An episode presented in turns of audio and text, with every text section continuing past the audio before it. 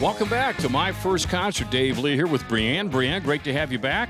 Hi, how you doing? Well, I'm excited about our guest today. I'm very excited as well. And our show being brought to you by Propane, the environmentally friendly energy for everyone. And we'll be talking more about that in just a little while. But I want to continue this conversation that we've had uh, through the year, through the uh, first few shows that we've had, Brianne. And we had a lot of great guests come in and surprising stories every time you and I have sat here we've gotten surprised by somebody. And I think today there might be more than I anticipate. It's never really what you expect, which is what I've really enjoyed so far about these shows. Well, a lot of you know Jim Souhan. You've known him well. You may not know him personally, but you certainly know him through his work in the newspaper and broadcasting. And uh, Jim has uh, taken time to join us. I think, first of all, Jim, welcome. I appreciate that. I'm glad you're on the network, Dave. Great to have you. Oh, great to be here. The one thing I would would bring up to folks is that they know you maybe as a sports writer or broadcaster, but music's been a huge part of your life. It has. Uh, I even play in a band now, and just just for fun, uh, you know, we play some gigs. But it's just, I just, I find that getting a guitar in my hand, singing, playing with a band, whatever I do, it's it's the most relaxing thing I can possibly do. Because, as you know, one of the weird things about our jobs has been that sports is work. We enjoy it, but you're also analyzing. You're thinking about you know setting up interviews. It, you're never really completely out of work mode when we watch sports, unlike other people who for whom it can be just complete departure from from work. Music is where I get away from everything. My first concert. The name of the show. First thing, Jim. What was your first concert? Okay, I'm gonna I'm gonna screw up your format and I'm going to. you can't and, screw this and, up. And what a shock! What a shock that I would screw up somebody's format. Uh, I, am gonna I'm gonna turn this into a bit of my life story uh, and that'll lead to my first concert. Okay. Okay. Yep. So I was, I was a weird kid. I know. Now that's not going. That's not going to surprise yeah, anybody. Yeah, yeah. But you're in good company. But, but really, I was like a. I, I had all kinds of health issues. I was skinny. I was sickly. Um, and now now that I've reached a certain point in my life, I realized a lot of it was food and atmospheric a- allergies that I didn't know how to treat. Sure. So I was always I was always sneezing. I couldn't put on weight. I was weak. I would, you know, so I, I was just a mess as a kid. And compounding that was the fact that I was an Air Force brat. We moved every two years. We lived all over the world. Every time I made a friend, we moved. That was how it worked. I took it personally. Uh, and then, actually, when my father changed jobs to get out of the Air Force to travel less, he traveled just about as much. Uh, so we were just constantly moving. And, you know, I didn't know anything about music. I knew nothing uh, except for the fact that I played in the elementary school bands and everything. And I tried to play trumpet. I was lousy at it. I played baritone. I was a little bit better at that. I tried playing clarinet. I was terrible at it. Uh, my parents got me guitar and piano lessons. I was terrible at both, in part because the teachers I had wanted, they thought the you know the goal of me taking these lessons was to play Mary Had a Little Lamb. That's not exactly inspiring. You know, didn't really motivate me to sit down and practice. I wonder if Daltrey ever played Mary Had a Little Lamb. I, I don't think so. I think he stripped, he skipped straight to uh, you know to who's next. So you know, I just I, I, wasn't really good at anything. I wasn't good at music. I didn't really like music because the only thing I ever heard was John Denver. You know, and, and nothing against John Denver. He had, you know, he, he did what he did. I, I don't rip. Eh, when I was younger, I used to rip on people's musical tastes. I don't do that anymore. If you like it, enjoy it. Except Nickelback. We got to rip on Nickelback. Other than Nickelback, I don't rip on any musical choices. So I go through life and I don't know anything about music, and I'm, you know, and I'm a geek, and and so I go to school for uh, high school for a year in Maryland, and for, like maybe the first time in my life, I started hanging out with the cool crowd. Mm-hmm. You know, they mm-hmm. started introducing me to music. Then right after that, my sophomore year, we, my family moves me to St. Louis and puts me in an all boys school.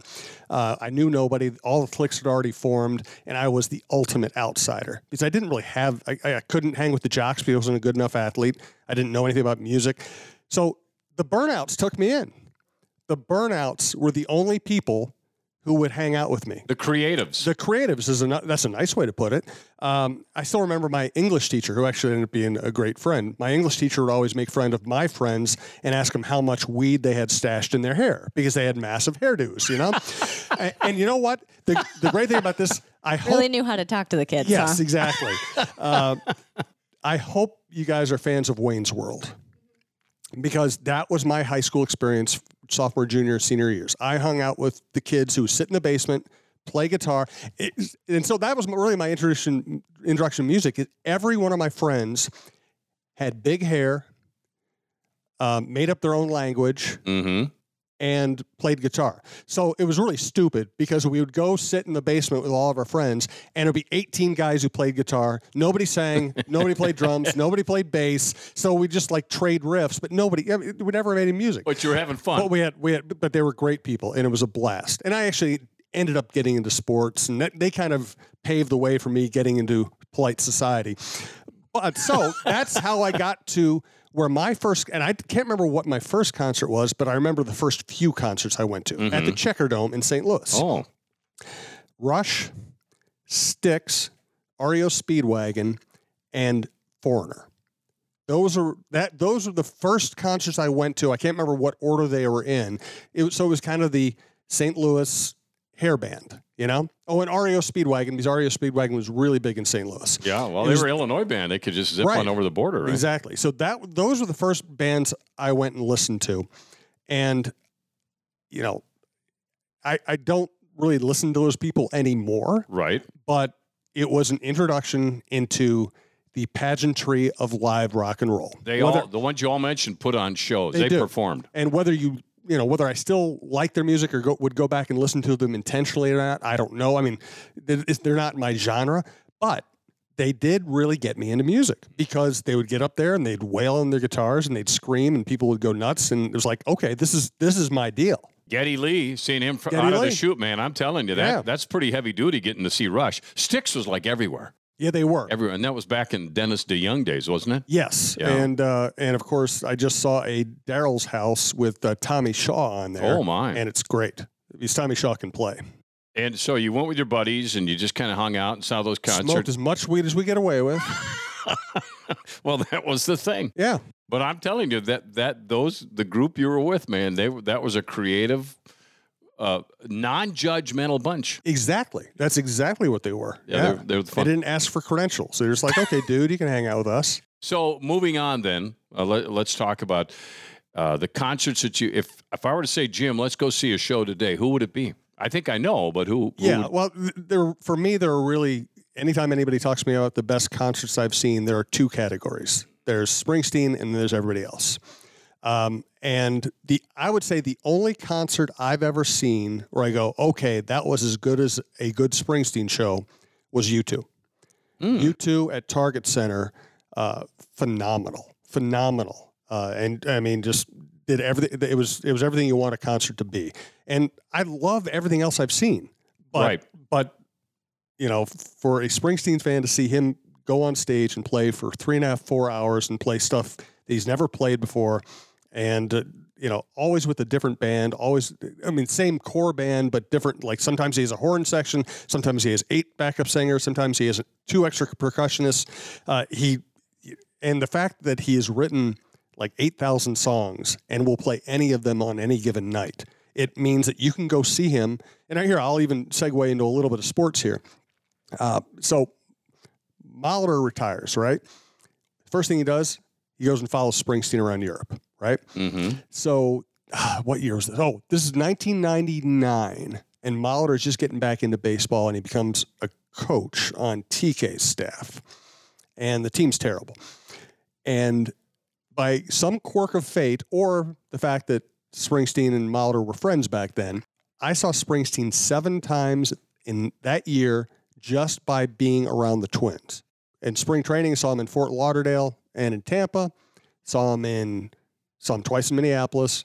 Saw him in Kansas City. Saw him someplace else. It was like Springsteen and the Twins almost had the same touring schedule. So, I, so and every time I went, I'd get back to the hotel bar like if I was on the road, and there'd be Molitor and the entire Twins coaching staff just trying to. And, I still remember Rick Stelmaszek, who Oh, Stelly. yeah, who's probably like 65 at this point and wasn't a big music guy and No. would, would never have gone to a Springsteen show by himself. and Springsteen. I don't think and- so, and- yeah. And Stelly's sitting in the hotel bar after one of these shows, and I come in and say hello to him, and he goes, Holy shit, how does he do it? I could just hear him saying Yeah. it. Stelly, I still have a catcher's glove. Had a brand new one, and um, long story, but it kind of came through Carlton Fisk, and it, but it was stiff. And so I went to Stelly. He says, "We'll fix this," and he made his own special sauce, as it were, to soften up a glove. Yeah, he, well, he he knew how to do that. He was a char- he was great. He was the but best. to get Stelly talking about Springsteen, Yes. I would have paid to have been there.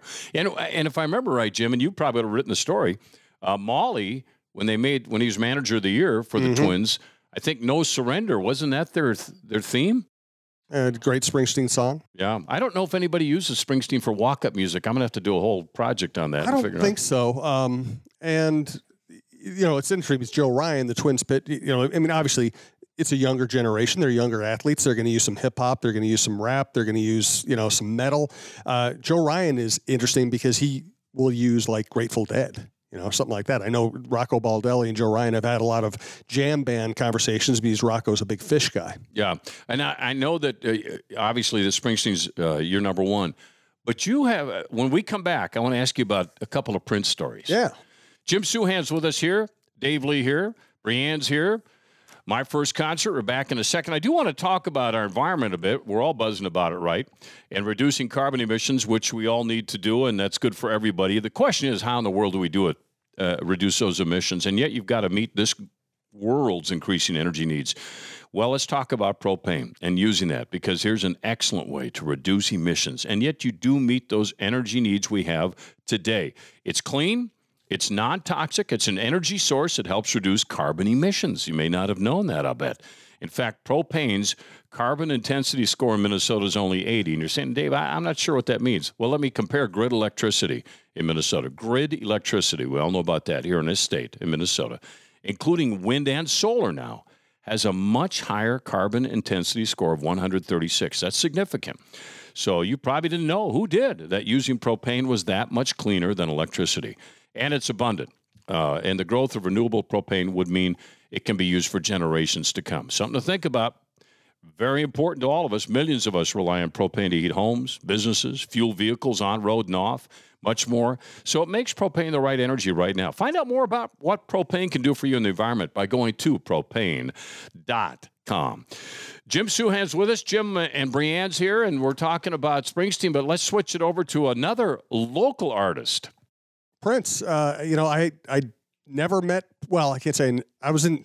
I was Prince adjacent in many cases. Uh, don't know the didn't know the man, uh, but boy, I can tell you a bunch of Prince stories anyway. Uh, let's start with this. Uh, you know, I got I got some great Prince stories from Dave Rusan. He's the local luthier who uh, he's worked on my guitars. He built Prince's first cloud guitar.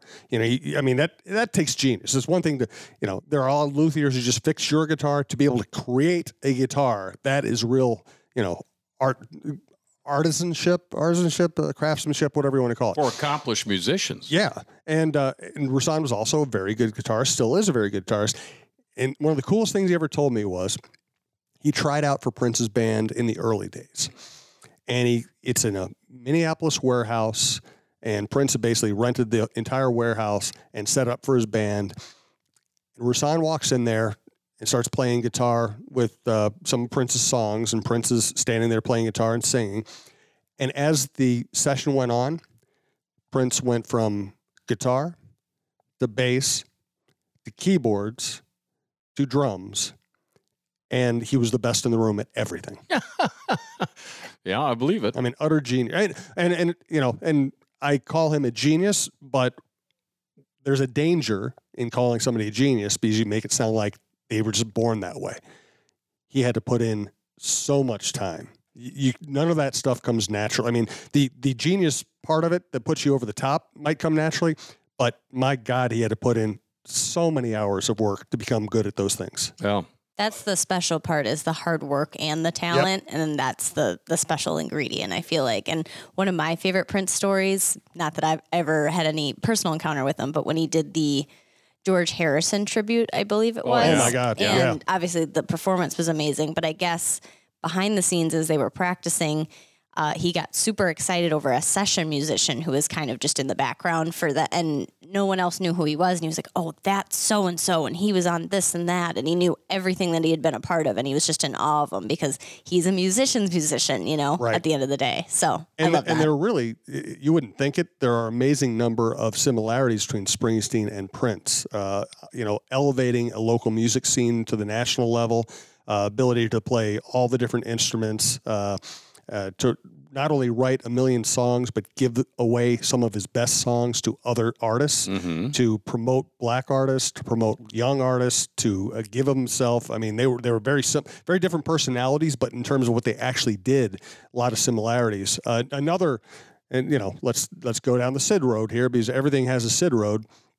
Uh, We're at this. Uh, uh, Kevin Seifert and I are covering the Super Bowl in Miami. Prince is going to be the halftime entertainment. Back in those days, they would always have the musical artists come in for a press conference on like Wednesday, right? And they were usually horrible Right. because it was uh, an artist who didn't want to do the press conference, talking to a bunch of sports writers, and it wasn't always the cream of the crop sports writers who were in there, and they would ask stupid questions, and it was just always a, uh, just a mess. So we're sitting there, and it's like a, I would say a small conference. It was a conference room size. It wasn't huge, but it wasn't tiny. And a bunch of folding chairs are set out. You know, Seifert and I got there really early because it was Prince, and we're sitting front row. Prince comes out, walks up to the podium, and goes, "No questions." And he brings his band out, and they just jam for like you know five songs or something. Like it was it was like, and that was one of the best concerts I've ever seen. Him just playing in a damn conference room. It was amazing, and then he went on to do what I think is the best halftime performance in Super Bowl history. Uh, in the rain in Miami, uh, he was he, it was phenomenal. There was also another moment though.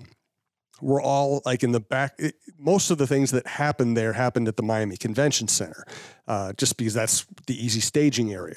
And we're all like wandering around. It's like me, Sid, and Seifert are like wandering some back hall, and here comes this entourage and you know, and Prince is short, so you couldn't see him in the middle of the entourage, but you knew who who was. And then all these, you know, NFL left tackles walking around as security in front of him, right?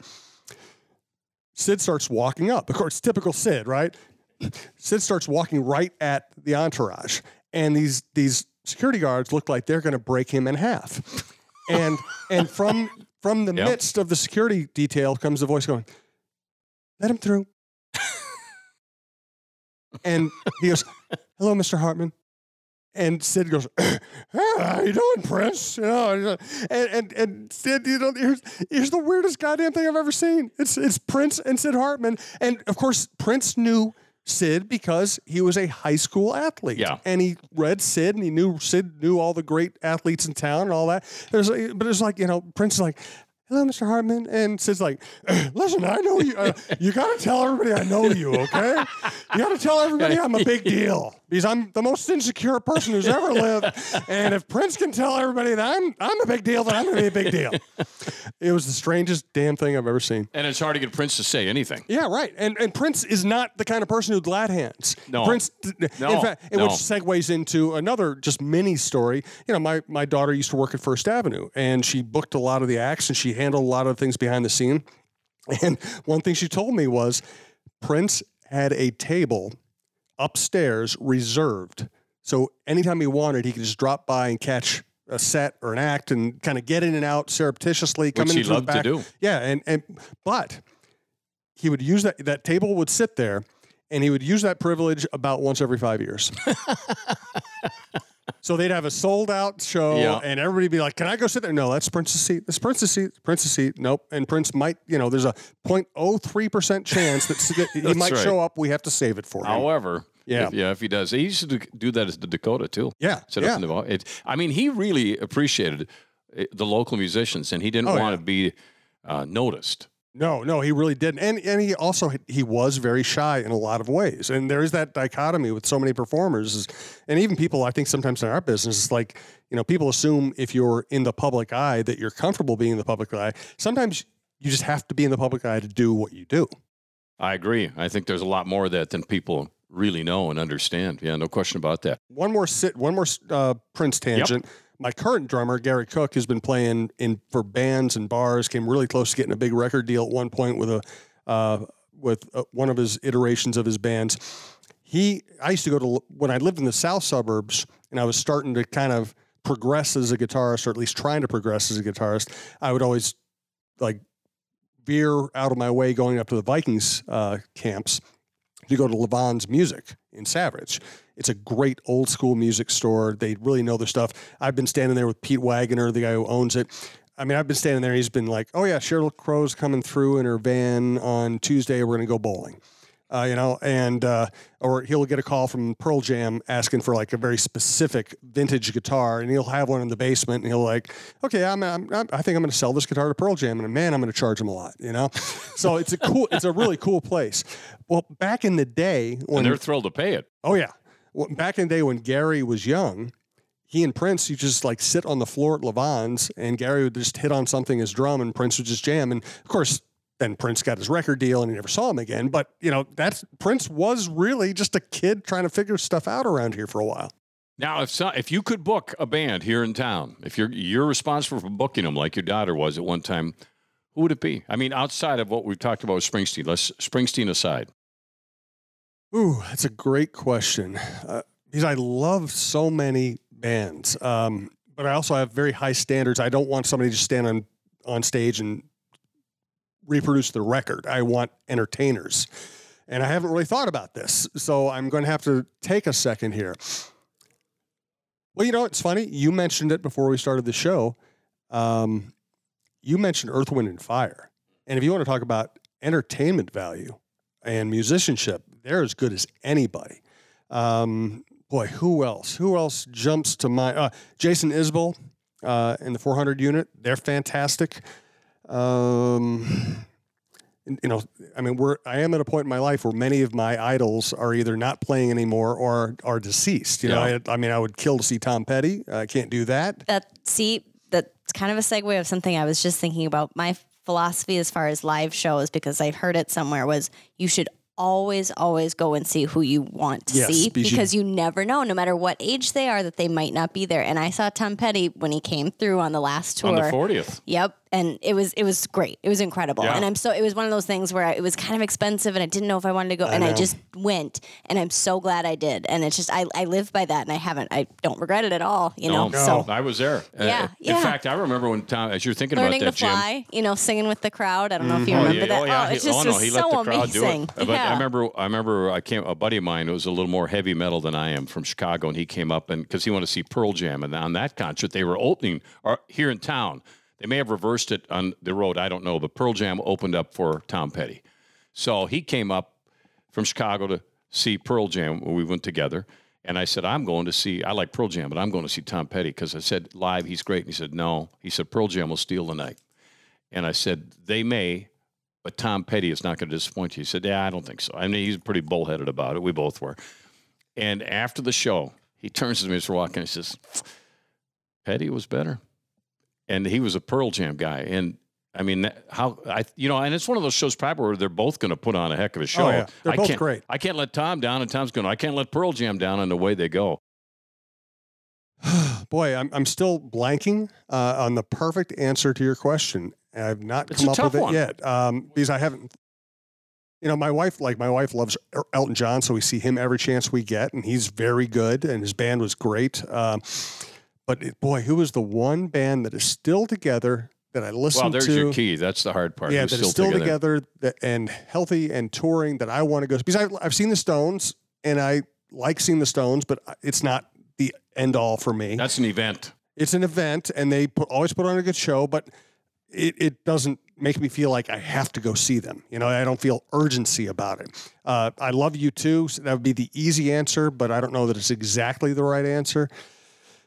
Remember when they were at the, at the when they opened up the Gopher Yeah, state? Well, they had to postpone it because Bono got hurt. That was a great show in the rain. they're they're fantastic. They- I, I will say this while you're still thinking about that Yeah. is is sometimes you go to a show and not I don't know what to expect. I mean, my example, one of those was Boz Skaggs. Went to see Boz Skaggs and I walked out of the shaking my head, go, boy, that guy is so much better than I mean, I thought he was okay and good, but and then Chris Isaak. Went to see Chris Isaak. Yeah. As far as entertainment value, Chris Isaak, yeah, he just He's a charismatic fellow. Oh man, he just- yeah. Well, I know where you're going with that, but he he he just he gets you, and you're just going. This guy just knows how to work with an audience, and he- and plus, obviously, he's talented. So the you know once in a while you go to a show where you're a little bit surprised by how good yeah, they really you are. You tag along or Well, I- something. And I, I think one thing that fools a lot of people is they get fooled by somebody's hits or somebody's hit. yep. And I think that's completely unfair. It's like so often what you hear from music fans is, "Oh, he sold out. He had a hit," or "He sold out. He or she sold out because they." Had, it, let these people make enough money via their hit or hits that they then can fund doing whatever they want. And that that's one of the things I loved about Springsteen is he had his apex of popularity. Number one artist in the world, number one album in the world, number one tour in the world, setting records in all categories with Born in the USA. He and, he beca- and that's when he became mega rich. He could have done anything in the world he wanted. He could have made another Born in the USA. It would have sold just as much. He could have he could have mailed it in. His next album was a solo acoustic album he did in his bedroom alone with a four track recorder that pissed off everybody because everybody wanted him to do more party songs. And guess what? That might be his best album.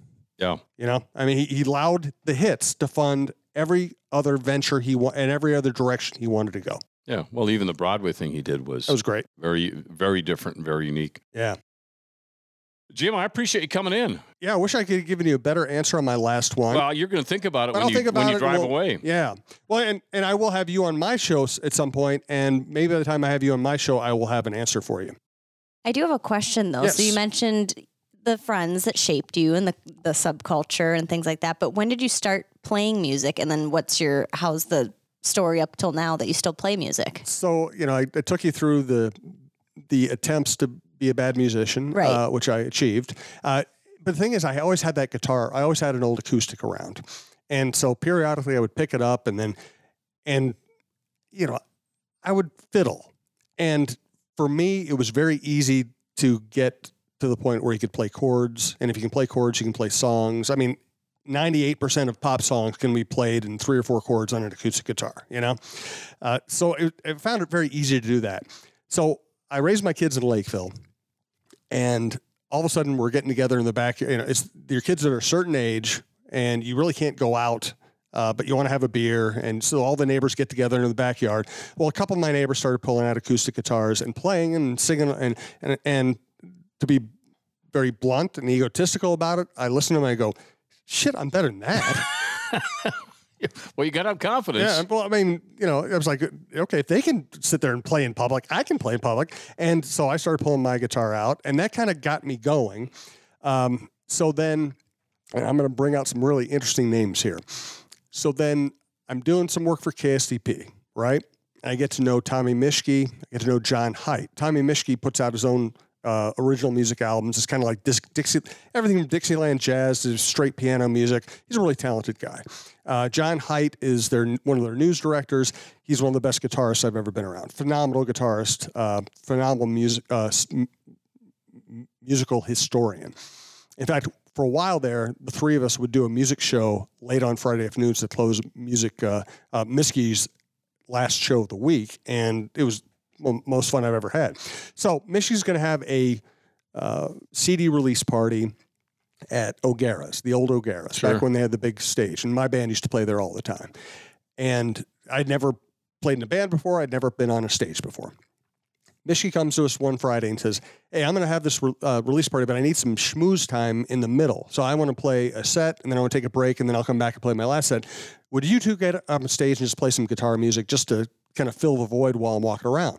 And I'm standing there. So Height and I start talking, and I'm like, "Well, if we're going to get on stage and there's going to be an audience, I want to play rock and roll. I don't want to stand there and be an acoustic geek, right?" So because of John's connections, he throws together a band in five minutes. We practice twice. We go up and we play ten songs, and it was great. Mhm. It was just a You had the bug. blast. Yeah, and I, so so then that band played together for a while, um, and then I think I don't know, our, like our drummer became a long haul trucker. Is the way bands fall apart? Everybody kind of just splits up. So then I I was really hooked at that point. And Carlos Gonzalez, a photographer for the Star Tribune, was really into playing guitar. And my, like, God, what would be my cousin in law, my brother's brother in law, whatever it is, is in town, Aaron Cabbage. He had played in one of Gary Cook's old bands, and he knew Gary liked playing it as much as possible. And he, so here's a drummer with a practice space. The two building blocks of a band. You have to have a drummer and you have to have a practice space. Here it is. That's solved. We already have two guitarists. Uh, Gary knew a, knew a bass player. so we started playing, and then we played O'Gara's a bunch of times. We played Turf Club. We played I don't know someplace else, uh, and and now we're just still going, just because it's fun. Your daughter never booked you at First Ave. Uh, she actually offered to get us in at Seventh Wow. Avenue, uh, but I just feel like that's that should be for original artists. I mean, we're a cover band. We're just out there having fun. I don't want to bump, you know, a, a, somebody who actually has true ambitions in the business out of a gig like that. Yeah. Well, it, it makes sense. Yeah, that's kind of revered when you're in the Twin Cities, right? First Avenue is kind of the place. All right, Jim. Appreciate you coming in today. was It's fun. great talking to you. Thanks, man. Yeah. What other uh, shows do you have on the network, Jim? On the Me? TalkNorth.com podcast Let's network? see, my the top 42 shows I do on the network. Uh, Am I the worst promo guy in the town? Yeah, Kinda, I think but so. that's Yeah. but that's what I'm here for. So so the shows we are doing that I'm involved with, I do my own show called Blocked Muted, and you'll be a guest on there sometime. Uh, you don't have a choice, um, and that's me kind of buzzing through local sports topics, and then usually having a good conversation with somebody, uh, and usually somebody a little bit off the beaten path. Um, then we do the John Krawczynski show with John Krawczynski on the Timberwolves and the NBA. Uh, we do the Viking Update show. It's John and I who have both covered the Vikings for a long time, talking about Vikings issues. Jeff Diamond, the former Vikings general manager, does the uh, Jeff Diamond's Vikings and NFL Insider, and I contribute to that. Uh, we have Chin Music, which I think people should really listen to. I think it's the best baseball show in town. La Velle Neal and Roy Smalley, uh, the odd couple, along with me, who I, you know, I've been covering the Twins since '93. Uh, so we bring you a lot of insights and a lot of inside knowledge on that that, that franchise.